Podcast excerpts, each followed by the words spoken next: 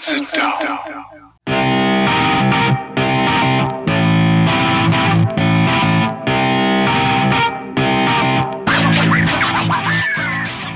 Witam wszystkich i każdego z osobna.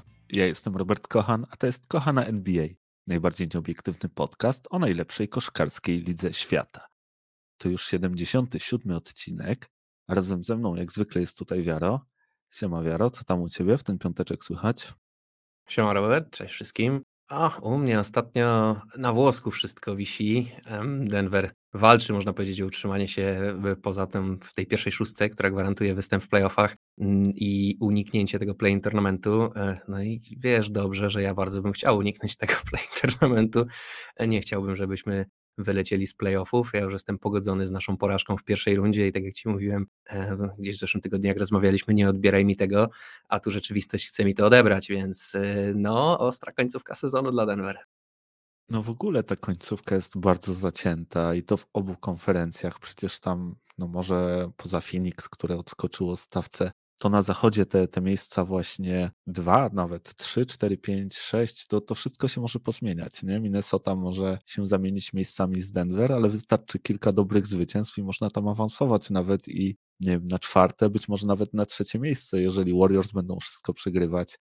Jeżeli Ja Morant tą swoją kontuzję kolana, jeżeli się nie wyleczy jakby z tego szybko, tutaj naprawdę ta końcówka sezonu może być super zacięta, wszystko się może zdarzyć, ale myślę, że ty akurat możesz spać spokojnie, jeżeli o te play-offy chodzi, bo nawet gdybyście spadli na to miejsce numer 7, bo niżej to się już raczej nie uda, to przecież wystarczy tylko jeden mecz z Clippersami, szybkie rachciach i gracie z Grizzlies w pierwszej rundzie, nie? Więc akurat nie widzę tutaj problemu. Zresztą widziałeś ostatni mecz naszych drużyn, widziałeś jak to się skończyło, więc myślę, że tutaj akurat nie byłoby problemu, zwłaszcza, że byłby to pojedynek w Denver. Wszystko fajnie, to tylko jeden mecz. Ja wolę uniknąć takich niespodzianek. Ja już widziałem różne niemiłe końcówki sezonu mojego zespołu. Wolałbym tego uniknąć. Jakby nie było, awansujmy sobie z tego 6 miejsca. Wtedy możemy śmiało, spokojnie dostać bęcki w pierwszej rundzie bez jakiegoś, napalania się na cokolwiek i można gdzieś na tarczy wyjechać z tym sezonem, myśleć o tym, żeby w przyszłym roku było lepiej.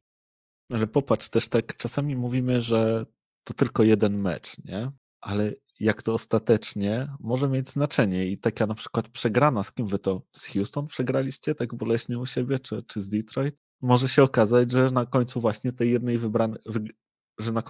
tej jednej wygranej braknie do tego, żeby wylądować w play-offach, a nie w play-inach, nie? Może czasami powinniśmy jednak dużo więcej szacunku dawać też tym nawet pojedynczym meczom sezonu regularnego. To bez dwóch zdań, ja to już nieraz powtarzałem, że takie mecze się potrafią czkawką odbić, to akurat było OKC w tym roku, chociaż innych wpadek Denver też miało dużo, ale to OKC boli u siebie, taki mecz z drużyną, której ewidentnie nie zależy na wygrywaniu, to zawsze boli i to się potrafi czkawką odbić. Ja już miałem parę takich meczy, gdzie Denver właśnie musiało później walczyć o te play-offy, Russell Westbrook nas pamiętnie wyrzucił z jednych, także dość, mam już takich wspomnień, wystarczy mi tego, wolę nie mieć kolejnej traumy. Wolałbym, żebyśmy po prostu spokojnie, na luzaczku, weszli sobie do tych playoffów z 6 miejsca, i wtedy niech się już dzieje co chce. Tak mówiłeś właśnie ostatnio, że już się pogodziłeś, że to będą bęcki w pierwszej rundzie.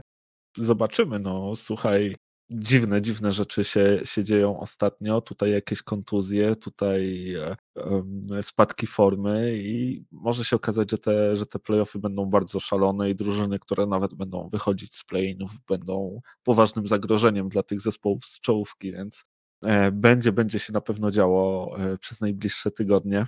To wszystko jest bardzo zacięte, ale ja z Tobą chciałem porozmawiać dzisiaj o troszkę innym temacie, ale też o niesamowicie zaciętej rywalizacji.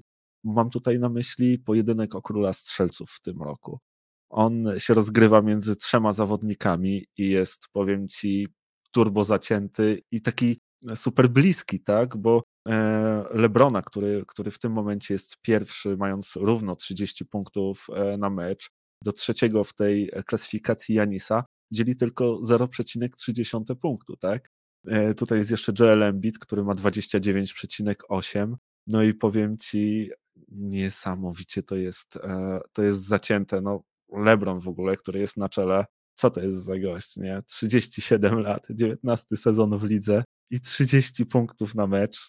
Gdzieś widziałem takie zestawienie właśnie znanych zawodników, którzy w wieku 37 lat zdobywali jakby najwyższe zdobycze punktowe i tam na drugim chyba miejscu albo na trzecim był Karim Abdul-Jabbar, który w jakieś, nie wiem, 17 czy 19 punktów zdobywał w takim wieku, ale LeBron 30, wiesz. Co gość w ogóle robi, nie? Jest ojciec czas już się dawno pogodził ze swoją porażką. Przegraną. Że nie ma tutaj szans. Jak na to patrzeć inaczej? Nie? Jeśli LeBron utrzyma to 30 punktów na mecz, to będzie to jego drugi najlepszy sezon pod względem punktów w karierze, tak? On miał tylko jeden sezon, w którym robił więcej niż 30 punktów na mecz, to był sezon 2005-2006 i robił wtedy 31,4 punktu, ale grał o 5 minut dłużej niż w tym sezonie, tak? Swoją drogą LeBron największą ilość minut na mecz gra z całej tej trójki, bo te swoje 30 punktów robi w 37 minut. Joel Embiid potrzebuje 33,5 minuty do właśnie swojej średniej liczby zdobywanych punktów, a Giannis 32,8. Więc LeBron i tak długo gra, no ale wtedy jeszcze 5 minut dłużej, a w tylko 1,5 punktu więcej, więc no można powiedzieć, że LeBron gra jeden ze swoich zdecydowanie najlepszych takich ofensywnie rzutowo sezonów w karierze. On jeszcze raz miał taki epizod, że te 30 punktów robił, to było w sezonie 2007-2008, no ale właśnie to było też wtedy równo 30 punktów, więc no po prostu wow, nie? A do tego przecież Embiid, dla niego to będzie najlepszy sezon w karierze, jeżeli utrzyma tę swoją średnią punktową, a może ją przecież jeszcze wzbogacić, bo myślę, że tutaj ci panowie raczej z tego wyścigu nie zrezygnują, że będą chcieli jednak zdecydowanie go wygrać. Embiid myślę nie odpuści, nie? I to samo pewnie Giannis, dla którego też znowu jest to historyczny czy też statystycznie najlepszy sezon pod względem ilości zdobywanych punktów. Więc myślę, że będzie tutaj jakby walka do samego końca. No i ja nie mogę się trochę doczekać na to, jak to się skończy. A ty co o tym myślisz? Tutaj dużo różnych rzeczy myślę na ten temat, szczerze mówiąc, bo tu jest kilka wątków, które chciałem poruszyć. Może zacznę od tego, że faktycznie w tym sezonie ten wyścig po króla strzelców jest niezwykle zacięty. Rzadko się takie coś zdarza. No ale to już wspominaliśmy tydzień temu, że w ogóle niesamowicie ofensywnie dobry ten sezon jest, tak? Mnóstwo fantastycznych występów i to indywidualnych i też drużyny naprawdę ofensywnie bardzo dobrze grają. No już takie mecze jak choćby wczorajsze Denver Phoenix, gdzie jest 140-130, to już nikogo nie dziwi. Tęskno trochę za dobrą defensywą, co coraz mniej tego w lidze, na co coraz więcej się pozwala. No i też w związku z tym mamy naprawdę wielu zawodników, którzy zdobywają mnóstwo punktów, no i taki wyścig, 30 punktów, 3 zawodników, dawno się coś takiego nie zdarzyło. Faktycznie bardzo zacięte to wszystko jest, tam minimalne te różnice między chłopakami są. Ale jeszcze jedna rzecz ciekawa bardzo, na którą chciałem tutaj zwrócić uwagę, to to, że zobaczę, że mamy 3 wielkoludów, można powiedzieć, gości, którzy bardzo fizyczną koszykówkę prezentują, bardzo taką opartą na tej swojej atletyczności, bo żaden z nich nie należy do jakichś wybitnych tutaj snajperów, szczególnie z załuku. Okej, Embiid rzuca przyzwoicie, LeBron też rzuca przyzwoicie, tutaj nie można powiedzieć. Giannis to akurat chyba nie rzuca nawet za dużo, nie mówiąc już o tym, że wciąż nie jest to mocny element jego gry, a jednak tak, w tej nowoczesnej koszykówce, w tych czasach, kiedy tak naprawdę już po rewolucji Stefa Curry'ego, że jak ja to nazywam, gdzie jeden zawodnik nieraz rzuca 15, 19, 20 razy za 3 w jednym meczu, gdzie to kiedyś całe drużyny tyle rzucały, wciąż mamy taką sytuację, że w wyścigu o króla strzelców mamy 3 zawodników, którzy nie bazują na tej trójce, nie opierają swojej gry na akurat tym elemencie, jest to raczej jakiś taki dodatkowy element ich grania, co jest też na pewno bardzo ciekawe. A trzecia rzecz, na którą chciałem zwrócić uwagę przy tym całym wyścigu króla strzelców, to jest to, że król strzelców NBA to jest też bardzo ciekawe zagadnienie, tak ogólnie, tak? My przyzwyczajeni też tutaj w Europie, jakby nie było, piłka nożna jest sportem dominującym, w piłce nożnej król strzelców to jest takie ważne trofeum, jakby nie było, zawsze jest o tym głośno, zawsze się o tym dużo mówi, W NBA jest to o tyle mniej dla mnie zawsze istotne, że tamte różnice są bardzo niewielkie nieraz, tak? I właśnie to, że jak masz jednego zawodnika, który zdobywa 30 punktów na sezon i drugiego zawodnika, który zdobywa 29 i 8 punktów na sezon, to jakby nie umniejsza, nie ma takiej glorii w zdobyciu tego tytułu jeden nad drugim, bo tak naprawdę obaj zdobywają niesamowicie po prostu ogromną ilość tych punktów, tak? Ze względu na to, że jednak bramki w piłce nożnej, czy generalnie punkty w sportach nie są zdobywane w takich ilościach akurat jak w koszykówce, koszykówka jest dość wyjątkowa pod tym kątem, no to też te totale, jak to się mówi, czy też te kumulacje wszystkich zdobytych punktów z sezonu, akurat tutaj, o czym pewnie nawiążesz, trochę inaczej się to liczy, tutaj jest akurat średnia liczona z sezonu, no ale wciąż są tak niewielkie różnice i to ta różnica pomiędzy jakby zawodnikami, poziomem zawodników jest tak niewielka, wszystko są fantastyczni skorerzy, tak, niesamowici wręcz i każdy z nich, niezależnie od tego, kto ten tytuł Króla Strzelców wygra, to myślę, że reszcie chwały jakoś też nie ubędzie tutaj strasznie, nie jest to akurat jakaś taka w moich oczach super istotna statuetka z całego sezonu, ale fajnie, że mamy taki właśnie ciekawy wyścig o tą statuetkę w tym roku, tak.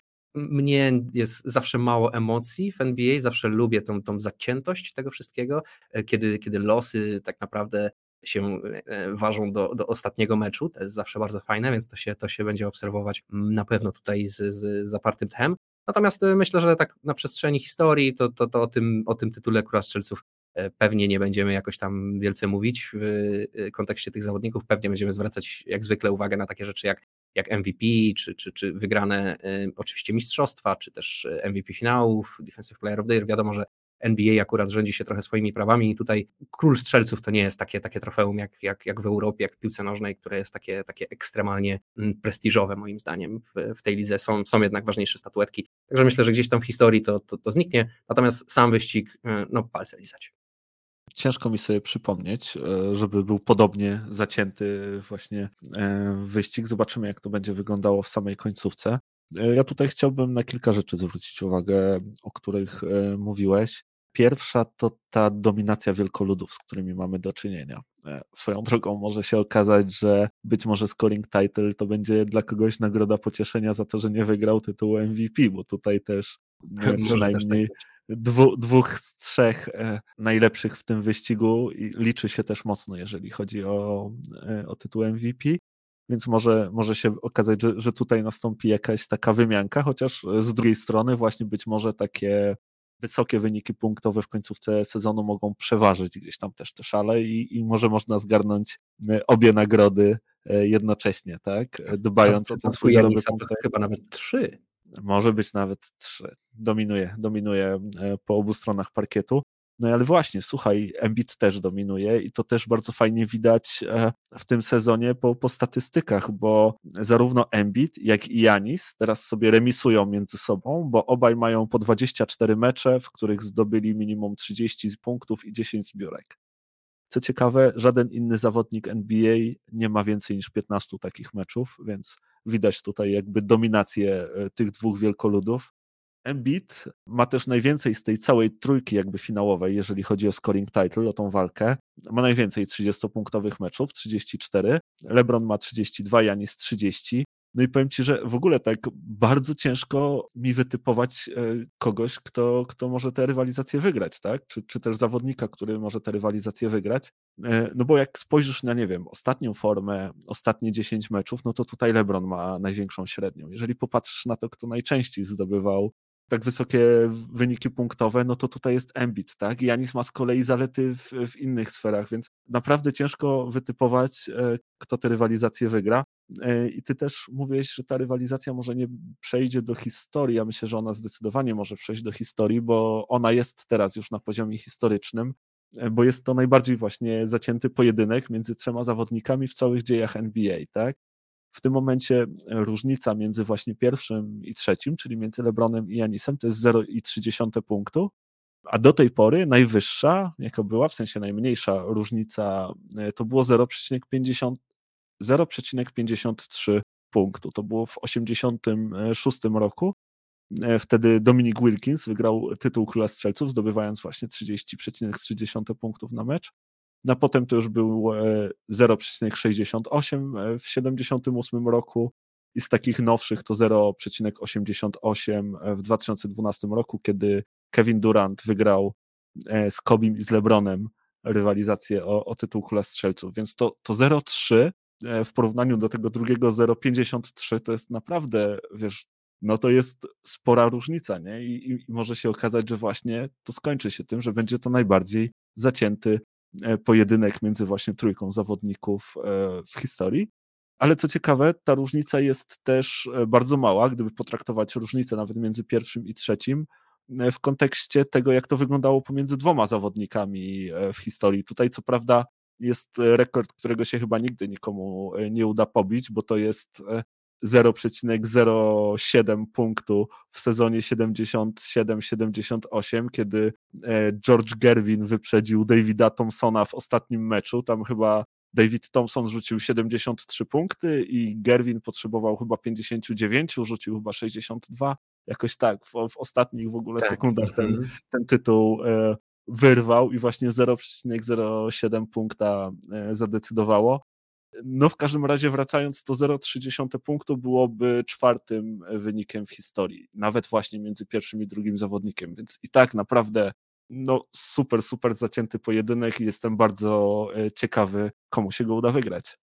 Ja to tutaj jedną rzecz sprostuję, żeby nie było, bo chyba mnie źle zrozumiałeś, a być może ja to po prostu źle powiedziałem, ale jak najbardziej się zgadzam, że sam pojedynek jest historyczny. To, co mówisz, takiego zaciętego pojedynku, no to daleko trzeba szukać w historii NBA, żeby można było porównać coś do tego, co się dzieje w tym roku. Bardziej mi chodzi o samą statuetkę Króla Strzelców, która myślę, że tutaj dla żadnego z tych trzech zawodników, ktokolwiek ją wygra, pewnie dla LeBrona wbrew pozorom będzie znaczyła najwięcej, bo LeBron tych statuetek Króla Strzelców ma niewiele, nie wiem czy ma jedną, w każdym razie niewiele, nie wiem czy w ogóle jakąś ma, ale chyba ma jedną.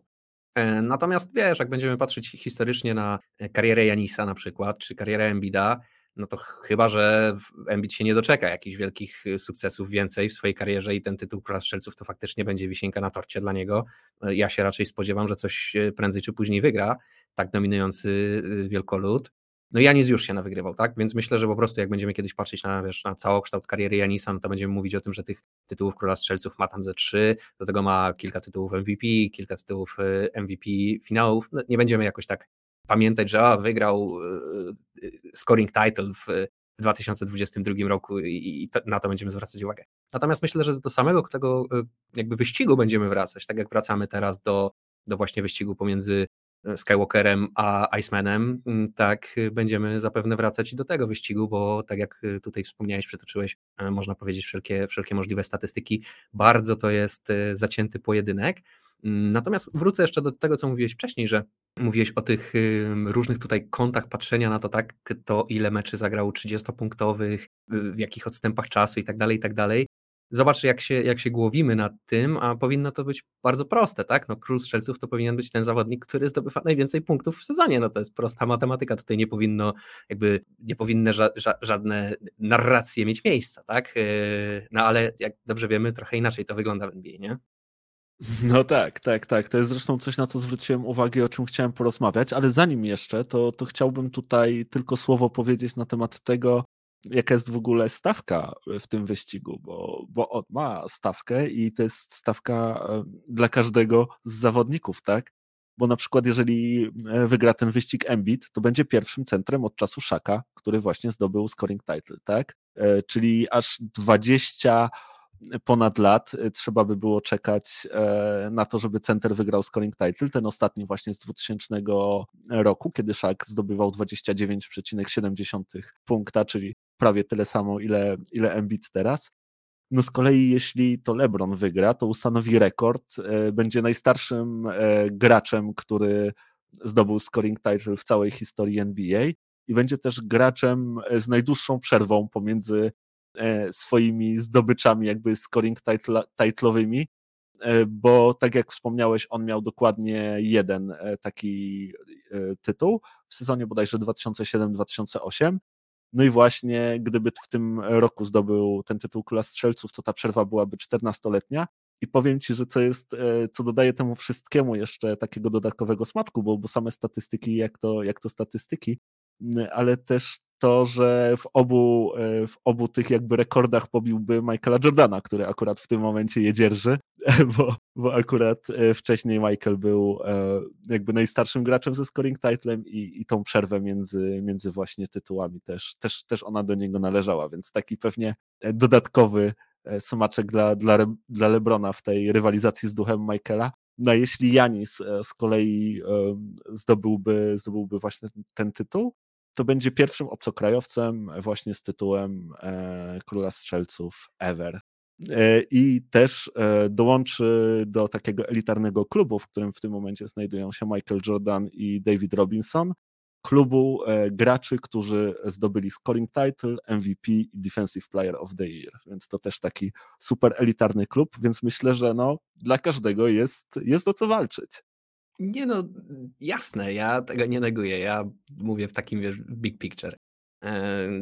Nie będziemy zapewne do tego jakoś mocno wracać, natomiast tu i teraz, oczywiście, jak najbardziej to są wszystko rzeczy, które mają znaczenie, wiesz, tak jak mówisz, no LeBron kolekcjonuje swoje CV, które chce na koniec tego wszystkiego przedstawić jako swoją tezę, że jest najlepszym zawodnikiem ever, tak, i rywalizować z argumentami, które ma Jordan, więc to na pewno będą dla niego jakieś argumenty. Fakt, że to będą argumenty tam, wiesz, z 7 strony tej tezy, małym druczkiem już gdzieś pisane, ale będą, na pewno, nie? Że będzie gdzieś można tego używać w całej tej konwersacji.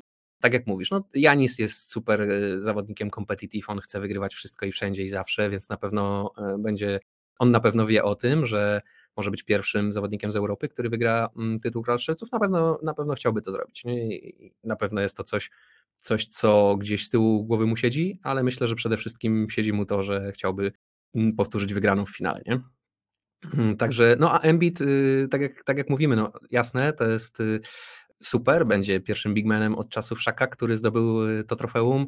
Myślę, że to będzie zdecydowanie mało, myślę, że tutaj Joel ma zdecydowanie większe ambicje i to by była marna nagroda pocieszenia, jeżeli już miałby to zdobywać, to myślę, że do kompletu z właśnie finałami, być może nawet wygraniem finałów, być może statuetką MVP tych finałów, wtedy myślę, że byłby super zadowolony. Natomiast powiem Ci tak, ja najbardziej bym chciał, żeby to oczywiście Giannis wygrał, bo jeżeli Giannis faktycznie zdobyłby te 3 tytuły, czyli MVP, Scoring Title i Defensive Player of the Year w jednym roku, to chyba należałby do jeszcze bardziej elitarnego klubu, nie? No tak, Giannis jest, wiesz, takim szefem, że on to może sobie swoje własne kluby zakładać i to, wiesz, będziemy właśnie niedługo być może mówić o klubach Giannisa, tak? Tak jak się mówiło, nie wiem, kiedyś o klubie Larry'ego Birda. No, dokładnie tak może być. Nie no, trzeba przyznać, że wyścig mamy z najwyższej półki w tym sezonie. No i ja też może wrócę już do samego początku tego, o czym mówiliśmy, jak fantastycznie grają ci 3 zawodnicy, o których tutaj mówimy. LeBron James w takim wieku, takie rzeczy, które on robi, aż się nie chce wierzyć. Ja powiem Ci, że zacząłem się ostatnio zastanawiać, czy to nie jest tak, kiedyś się mówiło o tym, że gdyby LeBron chciał, to by wygrywał ten tytuł Króla Strzelców co roku, tak? Że gdyby tylko chciał zdobywać 35 punktów na sezon, to by zdobywał te 35 punktów na sezon, ale że nie na tym polega jego gra, że wiesz, i tak dalej, te wszystkie argumenty. Ja się zastanawiam, czy to przypadkiem nie była prawda, jak patrzę na ten sezon. Gość ma 37 lat i robi takie rzeczy w 19 swoim sezonie.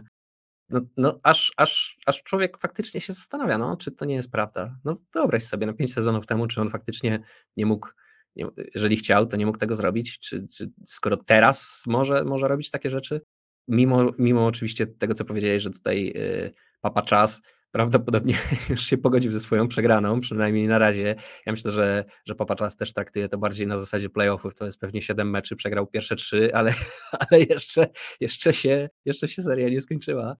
Jakby nie było, LeBron nie jest już takim zawodnikiem, jak był jeszcze chwilę temu, więc wiesz, no ja się zastanawiam, czy to nie jest przypadkiem tak, że jego stać było na jeszcze więcej.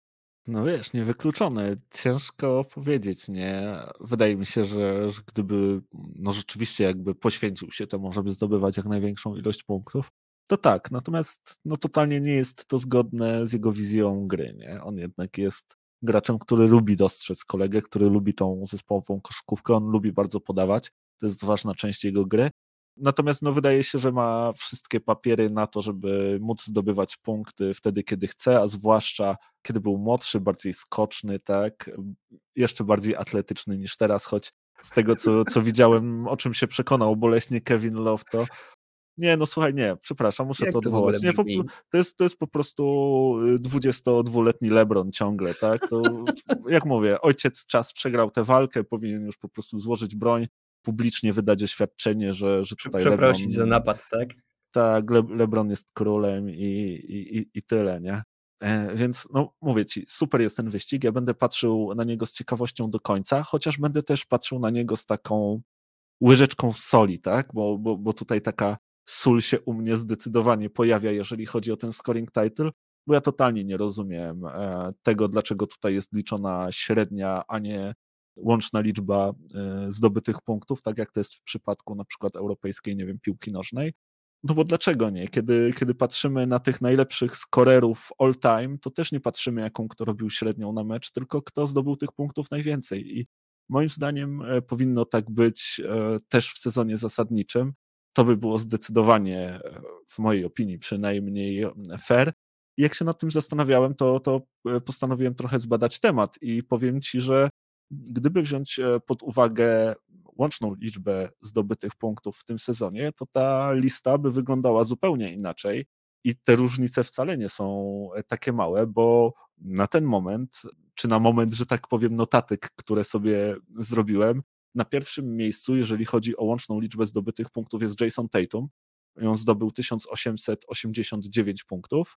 Na drugim miejscu jest Trae Young, zdobył 7 punktów mniej. Na trzecim DeMar DeRozan, który ma 9 punktów mniej od Tatuma. A na czwartym jest Giannis, który ma już tych punktów ponad 100 mniej. Na piątym miejscu jest Embiid, który ma 130 punktów mniej. A LeBron jest dopiero na 9. miejscu i ma, powiem ci, no prawie 300 punktów mniej zdobytych od Jasona Tatuma. No to kurczę, ciężko mi powiedzieć, że ktoś jest królem strzelców, jeżeli zdobył 300 punktów mniej niż inny zawodnik, nie? To jest naprawdę coś, z czym bardzo, bardzo ciężko mi się pogodzić i totalnie tego, no nie kumam tego. No jest to dziwne. Ja też się nad tym ostatnio zastanawiałem, rozmawialiśmy o tym i summa summarum by się wydawało, że powinno być po prostu liczone ilość zdobytych punktów. Chociaż ja jestem w stanie sobie wyobrazić takie dziwne przypadki, w których można się zastanawiać, czy zawodnik, który dla przykładu rzucał 20 punktów co mecz i grał 80 meczy, a mamy zawodnika na przykład w lidze, który zagrał tylko 40 meczy, ale rzucał 45 punktów średnio na mecz, tak? Kto powinien ten tytuł króla strzelców dostać? No jednak taką prostą logiką się tutaj kierując, no bo tak jak mówię, no to powinno być proste, raczej matematyka, tak? Zdobywanie punktów, no to jest zdobywanie punktów, dodajesz po prostu ile kto punktów zdobył, no i patrzysz kto ma najwięcej, ten powinien dostać tą statuatkę. O tyle o ile w gadaniu jeżeli chodzi o all time, to jestem w stanie też to zrozumieć, że ktoś mógł grać 20 lat i zdobywać te 20 punktów na sezonie, no i to jest mnóstwo punktów zdobytych docelowo, a mógł ktoś grać tylko, nie wiem, 10 sezonów, zdobywać 30 punktów na sezon, mieć tych punktów mniej, a być uznawany za lepszego skorera. Takie sytuacje jestem sobie w stanie wyobrazić, no ale to o tym mówimy w przypadku, kiedy mamy dużą próbkę czasu, tak? Kiedy są jakieś długie okresy czasów, gdzie te średnie mogą naprawdę tutaj się to może dużo zmieniać, czy ktoś był kontuzjogenny, czy nie był kontuzjogenny, a jakby nie było, tutaj mówimy o takich rzeczach historycznych, tak? Kto był jak dobrym zawodnikiem, trzeba to w jakiś sposób też wziąć pod uwagę, tak? Że nie każdy ma takie samo zdrowie, nie każdy grał tyle samo meczy i tak dalej, i tak dalej. No ale summa summarum, ten wyścig all time, jakby nie było, Karim jest tak jak mówisz, liczone po prostu ta ilość zdobytych punktów. No i oczywiście tutaj już przy jakichś dyskusjach, kto był lepszym skorerem, czy to był Karim, czy to był Michael, możemy się spierać, tak? Możemy dyskutować. Natomiast więcej punktów rzucił Karim. I tu nie ma żadnej dyskusji, bo to jest po prostu zwykła matematyka. I myślę, że tak też powinniśmy podchodzić do tego. To jest jednak jeden sezon. Prosta rzecz, no jak nie grasz, no to nie możesz punktów zdobywać. No to jak nie możesz punktów zdobywać, no to nie możesz być królem strzelców. Prosta sprawa, tak? Więc powinno się nagradzać tych zawodników, którzy grają jak najwięcej meczy i zdobywają jak najwięcej punktów w tych meczach. Także w tym przypadku, jak dla mnie, no Jason Tatum powinien dostać po prostu na dzień twoich notatek powinien dostać statuetkę Jason Tatum. No ja też tak uważam, że nie wiem, nie mogę się z tym pogodzić, zresztą gdzieś tam postanowiłem nawet troszkę bardziej pokopać w tej kwestii i ten obecny sposób, czyli liczący jakby średnią ilość zdobywanych punktów, walka jakby w tym systemie toczy się po raz 52, bo ten sposób wyłaniania króla strzelców wprowadzono w sezonie 1969-70. No i co ciekawe, wcześniej właśnie liczyła się suma punktów, więc NBA dokonała jakby zmiany w tę stronę. Wiesz, być może są jakieś aspekty tego, których ja nie rozumiem. Zdaję sobie sprawę, być może są jakieś, nie wiem, kwestie matematyczne, statystyczne, być może jest to bardziej miarodajne z punktu widzenia nauki, biorąc pod uwagę koszykówkę, jakby ilość zdobywanych punktów i tak dalej. No ale z tego, co mi przynajmniej na ten moment wiadomo, nie wiem o niczym takim i totalnie no ciężko mi to zrozumieć. Jednak zdecydowanie wolałbym, żeby to była suma punktów. No ja to bym po prostu najbardziej chciał, żeby każdy grał tyle samo minut i tyle samo meczy i wtedy mielibyśmy sytuację rozstrzygniętą. Po prostu ten, kto zdobył najwięcej punktów, miałby też najwyższą średnią na mecz. To by z matematyki wynikało wtedy, tak? Natomiast no, ze względu na to, że niestety są kontuzje, zdrowie, są czy też inne aspekty, które sprawiają, że zawodnik po prostu w meczu nie gra. Czy to jest time management, który wprowadza Greg Popowicz, czy to jest time management, który wprowadza sobie Kyrie, no to już różnie to bywa, tak? Ale no to też ma wpływ później na to właśnie, jak te statystyki się przekładają. Więc tutaj ja rozumiem w pewien sposób ten dylemat, rozumiem jakby gdzie leży problem i dlaczego można w ten sposób na to patrzeć, no ale mimo wszystko to jest taka prosta nagroda, tak? Mamy już dużo tych skomplikowanych nagród pokroju Defensive Player of the Year, czy Most Improved Player, czy choćby MVP, gdzie się cały czas zastanawiamy, jak my to mamy policzyć. Tutaj mamy prostą sytuację, tak jak król asyst to jest ten, który powinien zdobyć najwięcej asyst w sezonie, tak samo król strzelców powinien po prostu zdobywać najwięcej punktów, król zbiórek najwięcej zbiórek. Tak to powinno być, tak samo z blokami, tak samo ze stealami, tak samo ze wszystkimi tymi rzeczami, które po prostu najzwyczajniej w świecie można łatwo policzyć. Dziwne moim zdaniem to są zasady. Być może faktycznie są jakieś aspekty, na które ja to nie zwracam uwagi, ale wydaje mi się, że to po prostu tak gdzieś kiedyś wymyślono i tak już zostało i z jakiegoś powodu nikt tego nie zmienia. No ale być może, tak jak mówisz, być może na coś nie zwróciliśmy tutaj uwagi. No słuchaj, na pewno w europejskich rozgrywkach, powiedzmy piłkarskich, kontuzje też są, gracze też wypadają, też jest rotacja, a mimo to jakby jest ten sposób liczenia, nie? Może łatwiej po prostu tych goli jest mniej, nie wiem, może to jest łatwe, jeżeli chodzi o przekaz medialny do ludzi, że łatwiej jest zestawiać ze sobą 30 i 29,8 niż 1760 versus 1682. Może to jest po prostu bardziej sexy. Nie wiem, czy to wynika z takich kwestii jakby limitowania meczów, oszczędzania zawodników i tak dalej, bo przecież to samo równie dobrze możesz robić w minutach. Nie potrzebujesz jakby do tego meczów, możesz wykorzystać jakby minuty, żeby gdzieś tam ograniczyć wysiłek danego zawodnika. I w ogóle, co ciekawe, LeBron James z tej całej naszej trójki rozgrywa zdecydowanie najwięcej minut, bo on te swoje 30 punktów robi właśnie w 37 minut, a Giannis w 33, nie? Więc tutaj też jest pokazywane, że Giannis jakby jest też w tym procesie oszczędzany. Pewnie gdyby dołożyć do niego te dodatkowe 4 minuty, to okazałoby się, że i ze 2 punkty by do tego wyniku dołożył i byłby jeszcze lepszy. Więc jakby ten sposób liczenia rodzi pytanie, no bo to też można zestawić w stosunku w takim razie do minut, jakie dany gracz rozgrywa, jeżeli, wiesz, dziwne to jest bardzo dla mnie i no ale tak jak już mówiłem właśnie, to jest ta łyżeczka soli, tak, o której wspominałem, która mi towarzyszy rozważaniom o tym tytule Króla Strzelców. No słuchaj, no takie są zasady, tak to jest wymyślone. Umówmy się, to też nie jest tak, że to jest jakieś kompletnie niezrozumiałe. NBA w ten sposób działa, nie jest to jakiś, nie nagina to tej rzeczywistości jakoś tak strasznie, jakby nie było, nie mamy tutaj w tym wyścigu zawodników, o których byś powiedział, że nie powinni tutaj być, pokroju, nie wiem, Andrew Wigginsa w pierwszej piątce All-Starów, tak? Takie sytuacje się tu nie zdarzają, no jednak jakby nie było, każdy z tych zawodników to jest wybitny scorer, gra wybitny sezon, jeżeli o tą stronę parkietu chodzi, więc no nie są to jakieś straszne kontrowersje. Mnie to też jest to dla mnie taka łyżka soli, tak jak mówisz, gdzieś mnie to taki kamień w bucie, gdzieś mnie to uwiera, jak o tym wszystkim myślę, ale bez przesady, no nie jest to też coś takiego, czego nie jestem w stanie przeżyć. No takie są zasady, ja to rozumiem, mimo wszystko ten wyścig jest dla mnie bardzo ekscytujący. No słuchaj, zasady się mogą zmienić i to jest motto drugiego tematu, o którym chciałem z tobą porozmawiać, bo świeżutkie wieści, prosto z wczoraj, burmistrz Nowego Jorku, Eric Adams, zniósł restrykcje dla niezaszczepionych graczy, tak? Wszyscy niezaszczepieni sportowcy mogą występować w swoich halach, u siebie w domu, no i tutaj najsłynniejszy z nich wszystkich, wielki wojownik, mała góra, tak jak głosi jego indiańskie imię, Kyrie Irving może w końcu zagrać w domu w Brooklyn Nets. No i powiedz mi, czy to nie radosna i szczęśliwa wiadomość? No to zależy dla kogo, dla Kyriego na pewno.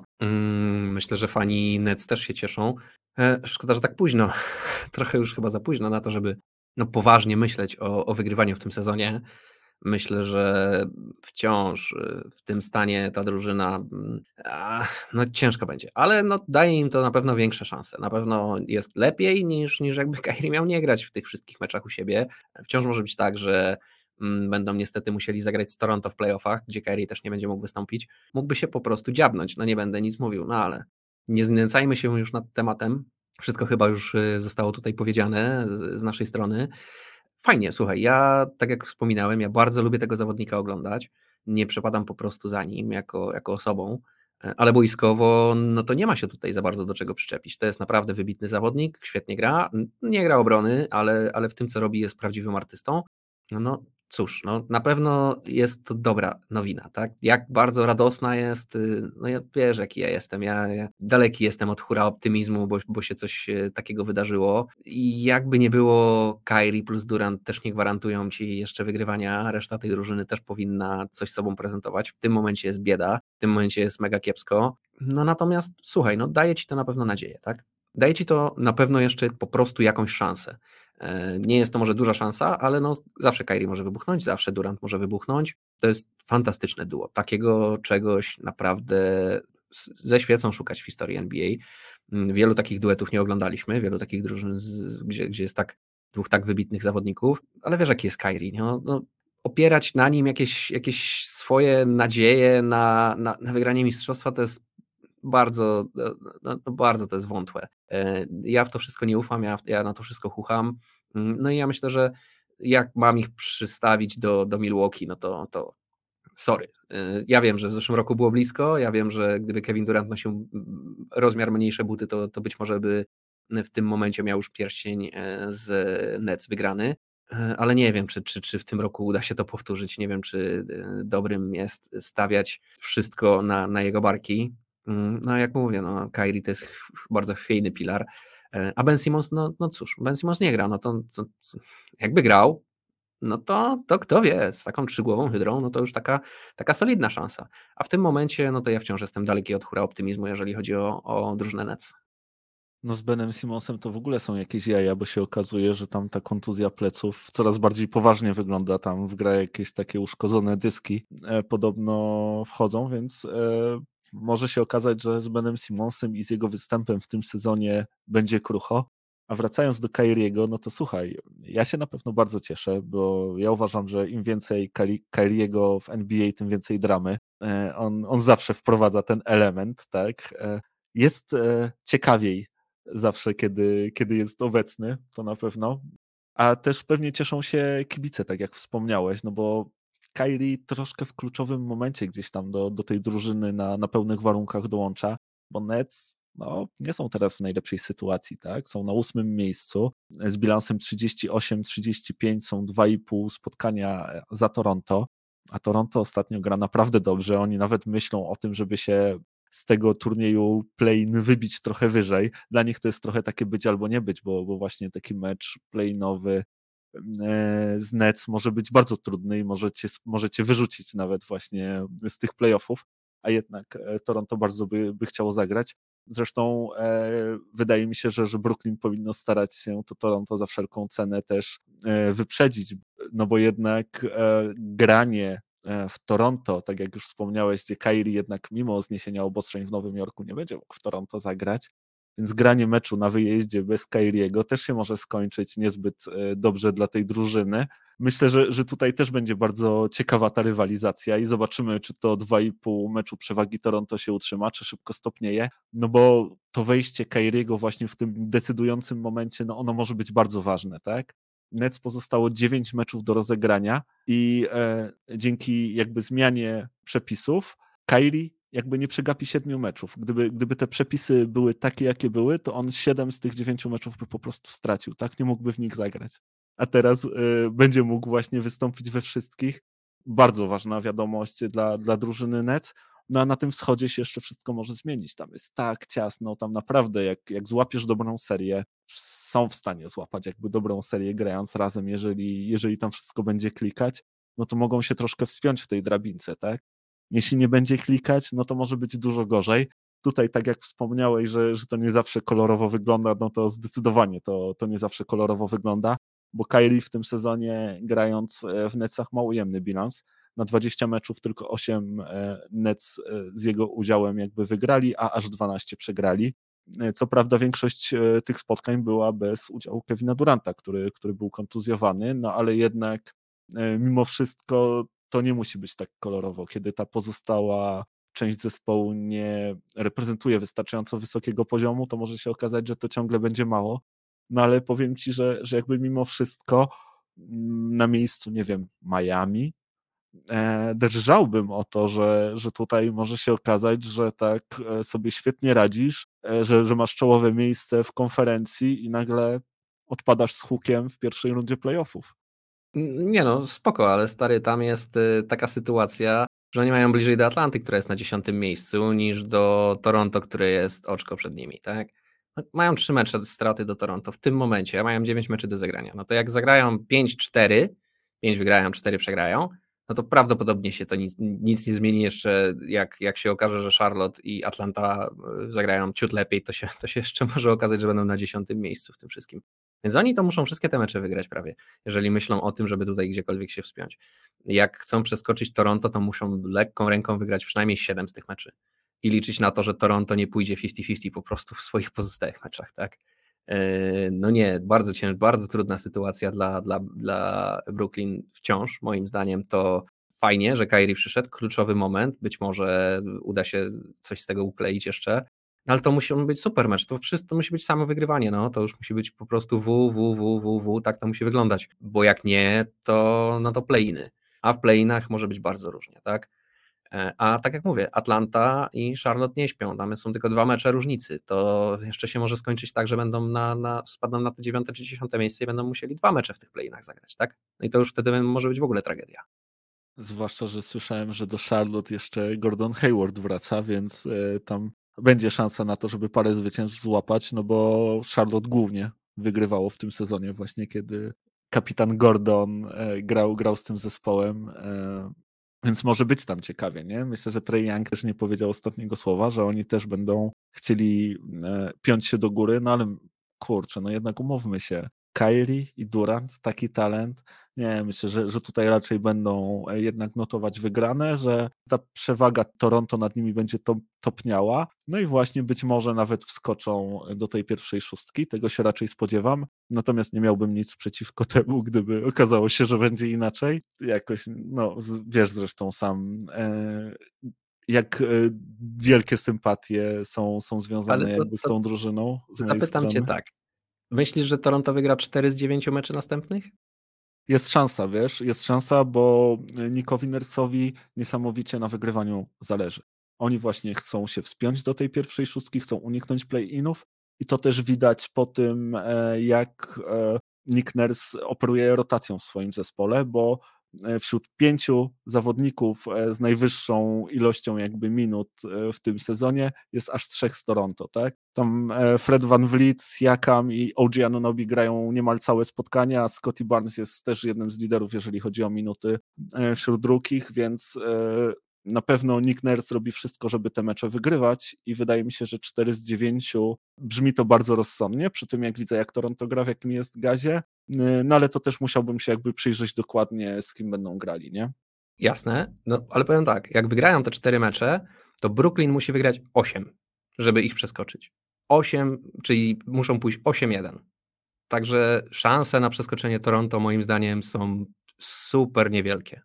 No słuchaj, zobaczymy w takim razie, możemy policzyć to, więc najbliższe mecze Brooklyn, ja mówię, a ty mów, czy myślisz, że wygrają, czy przegrają te mecze. No dawaj. Spacers u siebie. Dajmy im W. Cavs u siebie. L. Serio? No okej. Dobra, w porządku. Ja myślę, że to jest mecz spokojnie do wygrania. Z Knicks na wyjeździe. No to będzie wygrana. Z Rockets u siebie. To będzie wygrana. Z Hawks na wyjeździe. Dajmy im optymistycznie wygraną. Z Bucks u siebie. No to są Bęcki. Z Detroit u siebie. To będzie wygrana. Z Hornets u siebie. To jest, tu może być różnie. No załóżmy optymistycznie, że wygrają, u siebie grają. I ostatni mecz finałowy z Miami. I to na wyjeździe. I to właśnie ten mecz może tutaj ostatecznie zadecydować, nie? Bo popatrz, no, z tych meczów, które zostały, jak ci je przeczytałem, to tutaj naprawdę jest bardzo dużo takich meczów, gdzie wydaje mi się automatycznie niemal wpisujesz W. Wystarczy 2 z tych meczy przegrać i już będzie bardzo ciężko przeskoczyć Toronto. Nie? To jasne, przeszliśmy sobie przez ten, zobacz, optymistycznie mówiąc, znaleźliśmy tam tylko 2 porażki, więc jeszcze ktoś super optymistycznie i patrząc na to znajdzie jedną pewnie, nie? Albo może nawet wcale, może pójdą 9-0. Ale jakie są na to szanse tak realnie, tak? Komu się nie zdarzają wpadki? Kto wygrywa 9 meczy pod rząd w NBA, tak? Kto nie przegrywa jakiegoś przypadkowego meczu z Houston, czy jakiegoś przypadkowego meczu z Detroit, a już szczególnie drużyna, która jest tak przetrzebiona w tym momencie, która opiera się tak naprawdę na Kyrie i na Durancie. Umówmy się, Kyrie też długo nie grał, ma mecz świetny, następny mecz 19 punktów na takich sobie skutecznościach. Więc też nie jest to gwarant tego, że 9 meczy wygrają. Po prostu będzie bardzo ciężko, zapędzili się trochę w kozi róg już w tym momencie. Sam widzisz, Toronto, jakbyśmy tak przeszli przez te wszystkie mecze, tam pewnie też znajdziemy więcej jak 4 mecze, które oni wygrają, nie? Jest całkiem duża szansa, że pójdą 6-3 w tych. To jak pójdą 6-3, to już w ogóle nie mają szans ich przegonić Nets w żaden sposób, tak? Więc nie są całkowicie zależni tylko od siebie, zapędzili się w nieciekawą sytuację i bardzo ciężko będzie im z tego wybrnąć. Szansę im daje, każdej drużynie, w której gra Kevin Durant z Kyrie Irvingiem, daje szansę, ale to jest taka szansa, nie? Bo mówimy o sporcie, w którym nie ma rzeczy czarno-białych. No jasne, że tak, natomiast też trzeba pamiętać o tym, że nawet jeżeli tego Toronto nie uda im się przeskoczyć w sezonie zasadniczym, to jednak raczej jednak Brooklyn będzie faworytem. Chociaż bez Kyriego w Toronto może być naprawdę różnie. Tutaj powinno im zależeć na tym, żeby tu się zmieniło, albo przynajmniej, żeby Toronto wskoczyło na 6. miejsce, żeby się zamienić miejscami z kimś innym, żeby Kyrie mógł grać w całej serii. Bardzo to ciekawe będzie do samego końca, ale właśnie, wydaje mi się, że oni raczej z tych play-inów mimo wszystko, nawet jak przegrają mecz z Toronto, to będą mieli jeszcze drugi mecz, który będą już mieli u siebie. Już będą go mieli z Kyrie, będą go już mieli ze słabszą drużyną. Wiadomo, w takich meczach wszystko pojedynczych się może zdarzyć, ale jednak raczej będą faworytem pewnie niezależnie, czy to będzie Charlotte, czy to będzie Atlanta, to u siebie Brooklyn będzie faworytem. A potem, właśnie, pytanie, jeżeli to będzie Miami, ja powiem Ci, wcale taki pewien nie jestem. Miami ma swoje problemy ostatnio, zresztą nie wiem, czy widziałeś to, co się tam działo, to spięcie między Erikiem Spoelstrą i Jimmym Butlerem. I to powiem Ci, jak Erik Spoelstra jest znany ze swojej kamiennej twarzy i niełatwo wydobyć z niego jakieś tam super wielkie emocje, tak tutaj, zagotował strasznie coś ciekawego bardzo mu Jimmy musiał powiedzieć, coś być może podobnego jak się kiedyś Kat z Wigginsem dowiedzieli, przecież tam tablica pękła, tak, do rozrysowywania akcji. Udonis Haslem się rzucił gdzieś tam też, żeby dać wsparcie swojemu coachowi. Tam była mowa o kopaniu tyłków, tak, i nie tylko. Bardzo, bardzo to gorąco wyglądało i niezbyt ciekawie. Oczywiście po wszystkim w mediach te wypowiedzi były jakby bardzo już wyważone, tak, i takie wręcz próbujące gdzieś tam to w jakiś tam żart obrócić. Natomiast ta sytuacja w hit, jak znam Erika Spoelstrę, to on tego pewnie tak nie zostawi. Coś tu się będzie pewnie dalej z tym działo. I to nie wróży zbyt dobrze przed tymi playoffami i może się okazać, że to Miami wcale nie będzie takie mocne, jak się wydaje. Słuchaj, ja mam jednego faworyta na wschodzie. Do tej pory, jak rozmawialiśmy cały czas o tej czołówce tutaj wschodu też, wymieniałem nieraz Brooklyn, wymieniałem nieraz Filadelfię. O Miami raczej mówimy w takim aspekcie czarnego konia tych zawodów. Miami to jest specyficzny zespół, on ma fantastyczną kulturę, to jest Miami Mafia, tak? To jest zespół, który ciężko nie lubić tego wszystkiego, jak się to gdzieś tam pozna od środka. jak ten zespół funkcjonuje, jakie tam są zasady, kto tym rządzi, w jaki sposób. Ja jestem wielkim fanem, dobrze o tym wiesz, ale oni nie mają zespołu, który jest zbudowany na jakichś mega gwiazdach czy czymś takim. On jest zbudowany tak jak większość tych zespołów Miami, już pomijając może tą wielką trójkę, którą tam LeBron z Wade'em i Boszem stworzyli, no to raczej opierają się po prostu na dobrych graczach, którzy naprawdę dobrze grają. To jest taka filozofia w kupie siła trochę.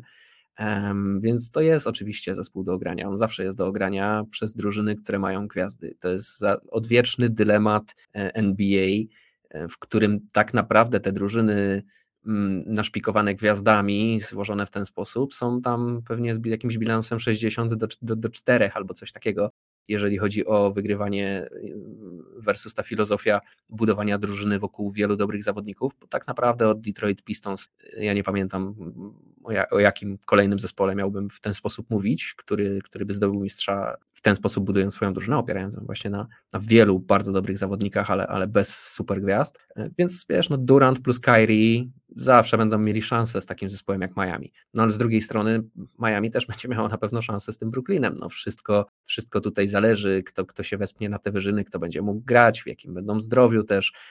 Nastroje faktycznie w Miami ostatnio nieciekawe, ale myślę, że to się wyprostuje. No to jest jednak to jest drużyna dorosłych facetów, tak to powiem, tam się raczej nikt nie będzie obrażał, nie będzie się jakoś strasznie unosił, powiedzą sobie w twarz po prostu, co trzeba sobie czasem powiedzieć, wyjaśnią sobie, wyczyszczą atmosferę i myślę, że skupią się na robocie, no wiedzą co chodzi, wszyscy z tych gości, o których tutaj mówimy, i Udonis Haslem, i coach Spo, i Jimmy Butler, no to są tacy bez nonsensu goście, tak?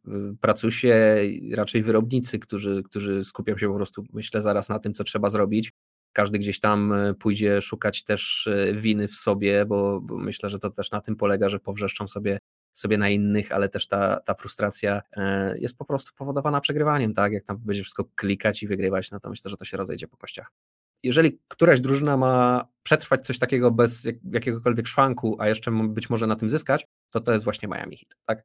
Ze wszystkich drużyn w NBA pewnie na nich bym wskazał pierwszych, gdybyś mnie o coś takiego zapytał. Także wcale nie jestem tutaj jakoś, bym się więcej nie niepokoił.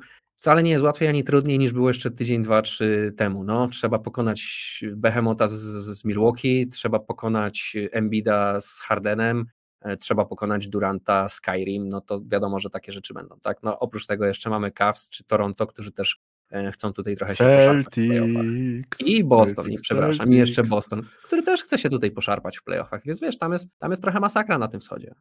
No wiesz co, na pewno jest tak, że ta frustracja nawiąże się z przegranymi, bo tych w ostatnich meczach w drużynie Miami było całkiem sporo. No a ta porażka z Golden State to ona już chyba przelała czarę, bo to było Golden State bezzębne, tak? Które zostawiło sztuczną szczękę w domu i przyszło z samymi dziąsłami. I tutaj wiesz, okazało się, że samymi dziąsłami w stylu Jordana Poola można pogryźć takie Miami. Więc nie dziwię się, że tej frustracji było tam dużo, natomiast tak jak wspomniałeś, to jest drużyna twardzieli, tak? Więc pewnie skończy się ostatecznie na tym, że powiedzieliśmy sobie pewne rzeczy w twarz, szkoda, że publicznie, ale miejmy to za sobą i jedziemy dalej z tym wózkiem. Więc ja też jadę dalej z tym wózkiem, zostawiam Miami, zostawiam Nowy Jork i na koniec szybko chciałem z tobą porozmawiać o pewnym zawodniku, który wydaje mi się jest istotny zarówno dla ciebie, jak i dla mnie, jeżeli chodzi o naszą pasję koszykarską, bo ten zawodnik przechodzi właśnie na emeryturę oficjalnie, ostatecznie. Jamal Crawford, znany jako J-Crossover, ogłosił właśnie przejście na emeryturę. 19 lat gry za nim na parkietach NBA, 14,6 punktu, 2,2 zbiórki i 3,4 asysty. Ale to akurat w przypadku takiej postaci jak on niewiele znaczy. No i chciałbym cię zapytać, Wiaro, za co ty zapamiętasz Jamala Crawforda? To jest w ogóle, tak jak wspomniałeś, postać bardzo bliska memu sercu i jest taka specyficzna półka na zawodników właśnie NBA w moim serduszku, zarezerwowana dla takich naprawdę wyjątkowych gości. Nie są to może zawodnicy z najwyższej półki, którzy się nawygrywali jakichś mistrzostw, czy nie wiadomo czego w ten sposób, ale są to zawodnicy, których ja zapamiętam po wsze czasy i u mnie J-Crossover jest na tej właśnie półce. To jest półka, na której między innymi jest Jason Williams. On jest, można powiedzieć, królem tej półki, czy też założycielem tej półeczki. I tego typu zawodnicy tam trafiają. To jest oczywiście wąski klub, elitarny, nie ma ich tam wielu. Musiałbym się tak naprawdę zastanowić, kogo jeszcze do tego grona bym wrzucił, ale J-Crossover na pewno do niego należy. To jest kolo, który jak się przywoła, jego najlepsze akcje z NBA i to w jaki sposób on grał w koszykówkę w NBA, no chyba każdy z fanów NBA mojego pokolenia pamięta za dzieciaka fascynację różnymi streetballowymi filmikami, endwanami i innymi tego typu rzeczami. Każdy z nas to chłonął gdzieś tam u kolegi oglądając na komputerach. No super nam to wszystkim imponowało, każdy chciał mieć takie kocie ruchy, a Jamal to miał, tak? I on to robił w NBA, gdzie koszykówka w NBA jest zdecydowanie bardziej poukładana, gdzie są goście, którzy mają ksywkę Mr. Fundamentals, którzy, można powiedzieć, grają w tą koszykówkę efektowną w żaden sposób, efektywną, ale no bez polotu, tak? Taką koszykówkę wyuczonych schematów i w pewien sposób mechanicznych ruchów. Jamal jest kompletnym przeciwieństwem tego stylu koszykówki. On jest po prostu gościem, który na totalnym freestylu grał w NBA i to działało i to było najlepsze, nie? To jest gość, który ma naprawdę, myślę, szacunek przynajmniej wobec, jeżeli chodzi o graczy w NBA. Był też uznawany przez ligę jako taką, przecież można powiedzieć, że statuetka Sixthmana mogłaby śmiało nosić tutaj jego imię. Także, no słuchaj, no co tu więcej powiedzieć, jeżeli ktoś nie zna, no to absolutnie obowiązkowa lektura na YouTubie, pooglądać sobie, co J-Crossover robił, jak on grał w kosza, a jeżeli ktoś tak jak ja czy ty dobrze to wszystko pamięta, to mimo wszystko warto sobie odświeżyć jakieś jego highlighty, puścić, pooglądać, bo to jest zawsze czysta frajda i czysta przyjemność po prostu z oglądania takiej wolnej, nieskrępowanej koszykówki. No pełna zgoda, zdecydowanie tak. Słuchaj, jeżeli o mnie chodzi, no to ja na pewno Jamala Crawforda najbardziej zapamiętam z tych 5 lat w Clippers, kiedy u nas grał, bo między sezonem 2012 a 2017 właśnie występował w Clippers. Zawsze bardzo, bardzo tego gościa lubiłem, więc to też na pewno taki fajny dla mnie, jeżeli chodzi o wspomnienia czas.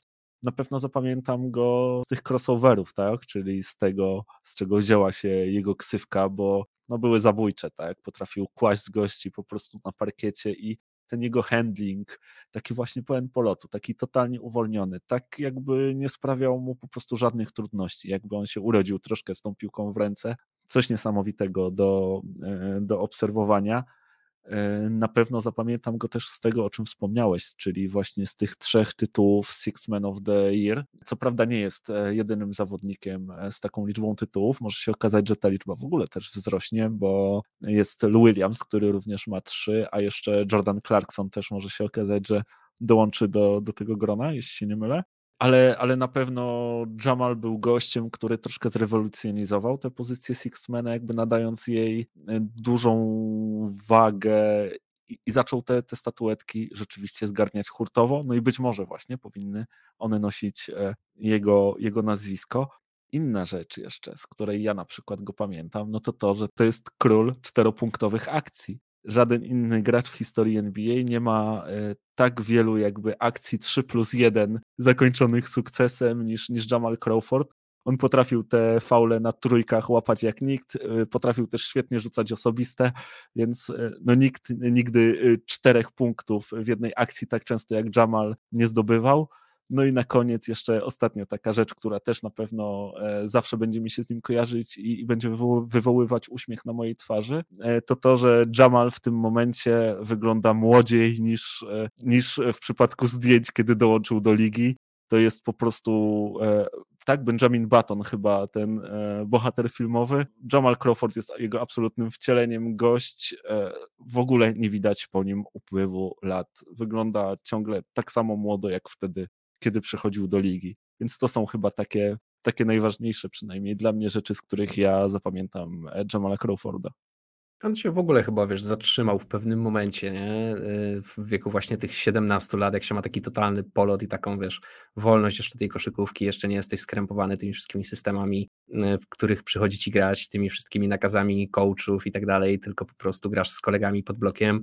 Ja się, myślę, zatrzymał bardzo mocno w tamtych czasach i już po prostu tak mu zostało, bo tak jak mówisz, no przecież on był grubo po 30, a grał dokładnie w ten sam sposób, właśnie taką nieskrępowaną, wolną koszykówkę.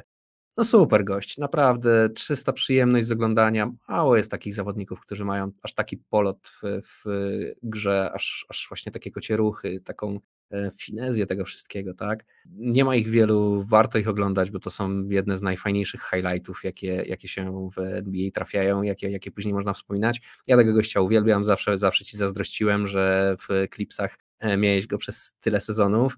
No i też umówmy się, że trzeba być specyficznym rodzajem kocura, żeby wygrywać Sixth Man of the Year i grać na takim poziomie, w taki sposób w NBA, nie grając nawet za grosz defensywy, tak?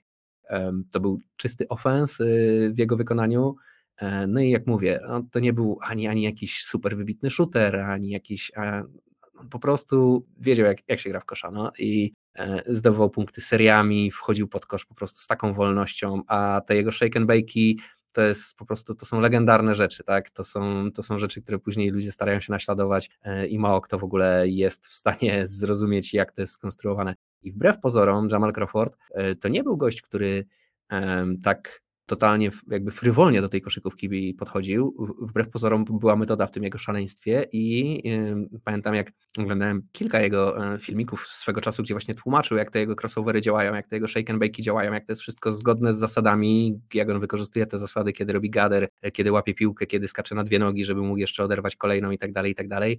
Jak tłumaczył to wszystko, widać też było tą pasję, tą wiedzę koszykarską, ale mało który zawodnik sięga do tego i później prezentuje coś takiego na boisku, nie? Taką, no, Kyrie jest też na pewno takim zawodnikiem, który w tą stronę idzie, ale Iverson był takim tego typu zawodnikiem, tak jak mówię, Jason Williams, no, to nie ma ich dużo, ja zawsze to uwielbiam, ja znasz mnie, no, dla mnie taka ułańska fantazja w graniu w kosza to jest coś, co ja po prostu kocham, no. No tak, masz rację, wiem, że tak jest w twoim przypadku. Słuchajcie, to wszystko, co dla was przygotowaliśmy w tym tygodniu. Zapraszamy już oczywiście na przyszły, na kolejny 78. odcinek naszego podcastu. No i jeżeli macie do nas jakieś pytania, chcielibyście o czymś nam powiedzieć, możecie w bardzo łatwy sposób to zrobić. Wystarczy, że napiszecie do nas na kontakt@kochananba.pl albo uderzycie bezpośrednio na Facebooku, czekamy na wiadomości od was, chętnie się dowiemy, co myślicie o rzeczach, o których dzisiaj rozmawialiśmy, kto wygra ten scoring title, dawajcie znać, no i co, no i mam nadzieję, że słyszymy się już na tydzień, więc dużo emocji, zdrowia i do usłyszenia. No, nic dodać, nic ująć, trzymajcie się ciepło i słyszymy się za tydzień, cześć. Trzymajcie się, hej.